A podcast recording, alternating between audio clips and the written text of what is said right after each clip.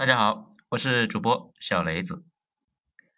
今天这篇文章呢，是来自于微信公众号“九编”，作者爱好头目编辑的《九编文集》。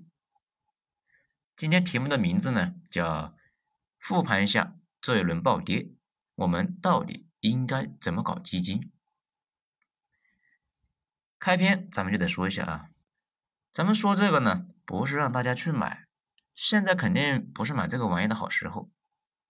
我的意思呢，是大家可以了解一些这些东西，万一将来能用得着。说的呢，主要是给小白听的，刻意呢也不使用任何的专业名词。呃，要是大神呢，请绕行啊。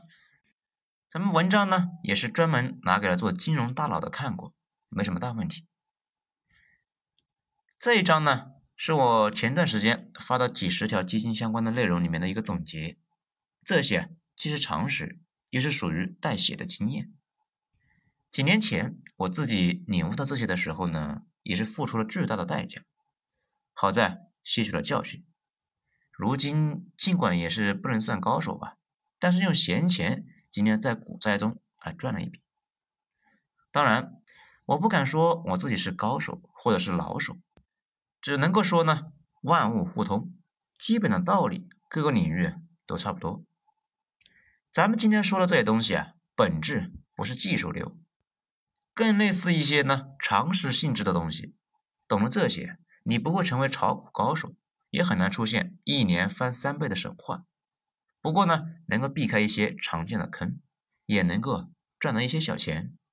需要付出的只是时间和耐心。来。咱们呢，挨个的来澄清几个问题。第一个，这一次为什么暴跌？这个问题啊，其实没什么可说的。这一轮上涨不是整体上涨，而是呢，大家把钱交给基金公司，基金公司去买白马股，也就是呢，那一些我国股市里面的优质资产。这买这些东西倒也没什么问题，但是啊。大家一起去买，最后价格太高了，这就跟历史上历次泡沫一样，价格在最高位的时候找不到接盘侠，然后就崩了。这个呢，就是有点像咱们之前说过的有一篇，为啥负利率国债有人抢着买？因为时代变了。这里边呢有说到过这个道理。现在啊，市场上钱太多，没有投资机会，到处乱窜。跑到哪就把哪的价格呢就抬高一大截，远远超过了实际应该的价格。这种虚高是脱离现实的，很容易崩。所以啊，负利率时代的特点那就是大起大落，大家习惯就好。那一篇呢，在章节里面说过，国外负利率为什么不把钱弄到中国来炒呢？这不就是吗？这一次就是大量的钱去炒我国的优质资产，然后来给炒崩了。当然了，咱们作为一个没得感情的主播呢，必须要强调一下，这种大起大落，那既是好事也是坏事，并且呢是正常的事情，大家应该去研究它，而不是不屑一顾。这弄不好，咱们的余生都得跟这个玩意儿打交道呀。说它坏。那是因为这个东西呢，容易把大家的钱给卷跑了。那说它好呢，是因为这个东西呈现出明显的规律性和周期性，因为它要逐步拉高，忽悠大家入场啊。最后一轮暴跌，这每次都差不多。这也是为什么有人能够赚到，有人还赚不到。你要是弄清楚这个规律，今后也能赚到。那咱们再说第二点。为什么你一买那就跌，一卖就涨呢？这个事情太简单了。这一句话说啊，就是你和其他人的动作那是一样的，你们拧成了一股大流，被集中收割了。这或者说呢叫一致性，也就是所有人都相信某个资产会一直上涨的时候，那这个玩意啊就会快速上涨，然后也就到了整个周期的末端。大家还记得二零一六年那一次的房价暴涨吗？那就是一个典型的自爆式的上涨。这不过呢，在二零一七年政府出台了极其严厉的限贷限购政策，把房价锁住了，防止了泡沫的破裂。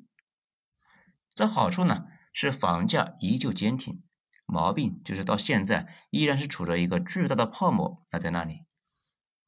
正常情况之下，我们买基金应该是在低点买，高点卖，就类似于二零一八年暴跌之后，那个时候啊购买是没什么问题的。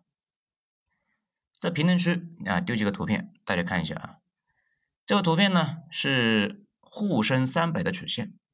只要是不买在下图那几个圈里面，那都能够赚钱。甚至呢，只要不是在第一个和第三个圈里面买，那就能赚钱。这为什么大家还是大规模的买那几个圈呢？因为啊，他们平时根本就不关心这个东西，只有在基金大涨了一段时间之后，他们周围的人都赚到了钱，都在谈论这个事情，他们呢才开始入场，完全不看一看现在是在什么位置。这眼瞅着已经是历史高位了，风险暴涨，还在往里面冲啊！大家一定要有个常识：所有人赚钱的阶段，那是肯定已经是在最后的暴涨阶段了，这就是顶峰位置。在暴涨阶段呢，大幅买入，那想也不用想啊，很快那就是暴跌。他们这一次呢，被绿的是心灰意冷，不玩了。等到下一次涨得快崩的时候，那又来了。你说不收割这些人，等啥呢？等着过年吗？如果你是长期持有的话，暴跌什么的对你就根本没啥影响。比如这几天看着跌得很猛，其实也才跌了百分之二十多。要知道啊，去年明星基金都涨了一倍还多。你惨，主要是因为你入场太晚，你不是经过深思熟虑进来的，而是跟着大家呢涌进来的，所以非常危险。这就是为什么呢？我一直在强调，到了这一步，其实呢，暴跌啊不是坏事，关键是对谁而言，暴跌了那才是下一个周期的开始。老手们呢，都是等跌完了之后才建仓，开始一个新的周期。而且呢，机会是跌出来的。现在的暴力下跌，不少人还在担心会不会继续跌下去。其实啊，还有很多人都在等着往死里跌。那样呢，才能砸出一个机会的大坑。这对于那些玩指数基金的人来说，没有大坑，根本就没法赚钱。那咱们再说第三点，谁赚了，谁赔了？之前呢，有个小伙伴问了个问题，说，这次暴跌大家都赔了，那到底谁赚了呢？不少人那说是机构赚钱了，其实呢，不少机构的钱那也不是自己的。比如各种基金，他们的钱都是散户放在他们那里的，所以呢，如果他们赚钱，本质那还是一部分散户在赚钱，所以觉得没人赚钱啊，因为根本就是弄错了，并不是没人赚钱。同一只基金，你隔壁老王那是二零一九年买的，今年呢暴跌前，那他已经赚了百分之一百二十以上。如果你是去年十二月份的加入，你只赚了百分之十。现在发生暴跌，跌去百分之二十，那你呀已经赔本了。老王那还在赚，只是呢他不一定会扯开嗓子喊啊我赚钱啦而已呀，以至于市场上充满了血赔的人，却很少有赚到钱的人。也就是说，入场早的人把钱都给赚了，暴跌一开始他们呢可能抛了，也可能继续观望，这反正利润很足啊。这个意义上讲。大家都在骂基金经理们，也有点冤枉他们。他们啊就算是耶稣，也没法给最后阶段入场的人赚到钱呢。他们呢，只能够是给前期入场的人赚到了钱。这你说，这玩意啊，看着像个庞氏骗局啊？那本来就是。金融这个行业，短期内确实是零和游戏，就是庞氏骗局。咱们看网上啊，不少人说基金。已经把自己的信用给透支完了，今后啊，大家不会再玩了。其实呢，他说对了一半，基金的名声那确实坏掉了，但是大家过一两年那还要玩。这种情况呢，每隔几年那就能够看到一次。基金这次伤害了大家，大部分人走了，少部分人留下。等到下次暴涨的时候，财富神话那又把大家给吸引了回来，然后又被套了，又没信心了。这种状态反复循环，那见多不怪了。二零一五年、二零一八年、二零二零年，这要是不出意外的话呢，二零二三年左右又有一轮。这第四，什么时候是山顶，什么时候啊是谷底呢？不少的小伙伴说啊，我不知道什么时候是山顶呢，什么时候是谷底啊？啊，比如这段时间跌成的狗，是不是到底了呢？这其实没必要那么着急，最难的就是抄底和封顶逃脱。大家不要去尝试玩这种极限操作，大部分人没那个本事。顶级的私募高手也很难做到两次成功抄底和脱顶，这说明这个东西没什么特别准的理论。大家应该怎么做呢？在那种大盘极其乏味的时候买入，这一轮暴跌跌到一定的时候就不会涨也不会跌，天天在那里啊抖动，这一抖呢就是几个月。买 ETF 也好，买明星基金也好，反正呢。一般每个周期都会有一个漫长的底部波动期，这段时间买入等牛市。那什么时候卖呢？牛市一开始呢涨得慢，到后来那是越来越快，到了最后的冲刺期，那到后来呢那是天天暴涨，甚至啊开始冲击历史高位了。这个时候老手们就知道这一轮的周期快要到头了。过年前那都涨成那样了，那我之前还发帖说啊。涨得有点吓人，他预感到了风险，但是还是没舍得走。新手们反而是听说基金最近涨得很快，快速入场，他就完全忽略了一个常识。什么常识呢？风险是涨出来的。如果碰上那种暴涨，老手们本能的应该是担心会不会有问题，而不是啊就跟鲨鱼见了血一样的发疯。到了顶部，往往就是暴跌。一般呢，新基民第一轮的时候暴跌就被套牢了，老基民前期涨幅大，所以呢能扛一段时间。比如这段时间呢跌成这样，对于二零一九年入职的人来说，依旧是利润空间非常的大。这如果跑掉了呢，那就继续等，等跌到底的时候开始下一轮。如果没跑掉，那就等着吧。我呢被套过好几次，那后来都解套了。这基金好像呢就这点好处，过个一两年总能够涨回来。现在这轮的行情那也一样，谁也不知道底在哪儿。不过呢，过了这段时间，慢慢的股市会进入一个无人问津的状态，大家都不聊了。那个时候就是普通人该建仓的时候。这种趋势呢非常好判断，不需要什么深厚的知识。这第五点，长期持有。难在哪里？道理啊，都是知难行易。这次暴跌呢，我的一个朋友有一两千万被投在了深沪三百的关联指数基金上面，每天跌几十万。他呢，淡定的一批啊，都懒得去看。他跟我说，这不是什么技术流，不看 K 线。他有个基本点，一是货币呢会一直超发，所以一直会爆炒核心资产。沪深三百里面的那些公司，就是我国真正的核心资产。第二，就是我国的国运持续走高，而承载国运的，就是我国的优质公司。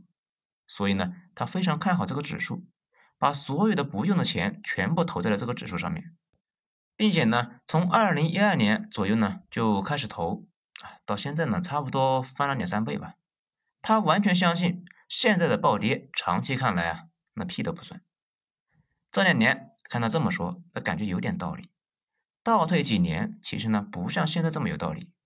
毕竟啊，那个时候都在说投资指数，那是说的是美股。这不少的小伙伴呢，可能不知道啊，什么叫沪深三百？这玩意是个指数，代表了中国沪深两市市值最大、业绩最好的三百家上市公司。大家看明白这个道理了吧？他能够从二零一二年底低谷拿到现在，主要靠的不是技巧，事实上他根本就不看 K 线，而是靠信念。我这几年呢，发现一个神奇的事情，动不动就指责别人不懂股市的，天天听 K 线的，这一个个赔的眼睛都绿了。但是呢，有不少确实是不懂股市，但是也不怎么折腾人，反而呢赚到了。这倒是有点像很多房地产专家，其实啊连个房子都没有。这不少呢啥也不懂的普通老百姓，反而过上了房东的生活。前段时间他跟我聊了起来，说他最近八年来在沪深三百的收益率比他在北京的房产都高。他投资学区房和沪深三百的逻辑那是一样的，这两样都是我国的最优质资产，而且呢，买基金就跟买房一样，买了那就不要卖，涨跌都不卖。这个呢，就跟涨了跌了都不卖房一样。它中间啊经历过好几次的暴跌，心态跟现在一样稳的一批啊，就跟没事人似的。我能够这么淡定，而且坚持慢慢搞，那也多多少少那受它的影响。而且我当初在二零一七年买了非常非常多，那个时候呢涨得非常厉害，过年那就被套了，深套。等到现在呢，不少人面对的情况是差不多的，后来也没管，然后顺利的解套了，再后来竟然翻倍了。这也就是说啊，你如果准备长期玩，那不要准备一帆风顺，整个过程也非常的虐心。咱们呢在专门挑了暴跌之后再说这个东西。其实啊，就是想提醒大家，如果你想玩，跌了以后才是好时候。前面那种暴涨的时期是最差的时机。不过呢，不要随意抄底。下跌的时候抄底，相当于徒手接刀啊！不是高手不要试，那是很危险的。等过一段时间稳定了，可以考虑一下。在最后呢，咱们其实聊的所有的这些话题，都是在。长期持有优质资产的前提之下，一个是优质，一个是长期。长期看来啊，很多问题现在都不是个问题。这个逻辑呢，在很多领域啊都适用。甚至于你现在买了套优质资产被套了，也不用太绝望，能回来问题不大。而且呢，不管做什么正经事，以下这几个素质都是必不可少的。第一。长年累月的积累。第二，吃几次大亏。第三，碰上麻烦，心平气和，慢慢解决。第四，不断总结。大家呢想一想，是不是这么回事啊？无论是干工作，还是搞基金，或者呢干自媒体，都是一样的。不少人指望第一次就能够成，哼，想什么呢？该走的路一步都少不了。该吃的亏，能早吃那就早吃。不过吃亏呢，那不是福，吃了亏长了心眼，通过这次吃亏能够赚到钱，那才是福。在最后呢，再多说一句，这是我一家之言。我希望呢，作为大家的垫脚石，大家踩着这块石头了解更多。如果想要了解更多，还是呢要更多的看一看其他大佬的说法，不要听我一个人的。这更不要呢。看完本文之后，直接就去投资了。其实我把文章写出来，阅读量那不是目的，更多的是我自己的总结。每次写文对我来说也是一次突破和挑战。希望十年之后能有一个更大的提升。我呢有个习惯，看到啥或者是有啥心得，就会随手写出来。这个习惯呢，慢慢的让我拥有了记录和总结的非常好的习惯。后来。不少人愿意看，就莫名其妙的做成了个业余的野生自媒体。这一点啊，大家有兴趣的话呢，可以跟我一起做起来，有百害而无一利啊，呸，有百利而无一害。好了，今天呢就讲到这里了，下一章呢咱们再接着继续。我是主播小雷子，谢谢大家的收听。文章来自于微信公众号九编，二号头目是作者。谢谢。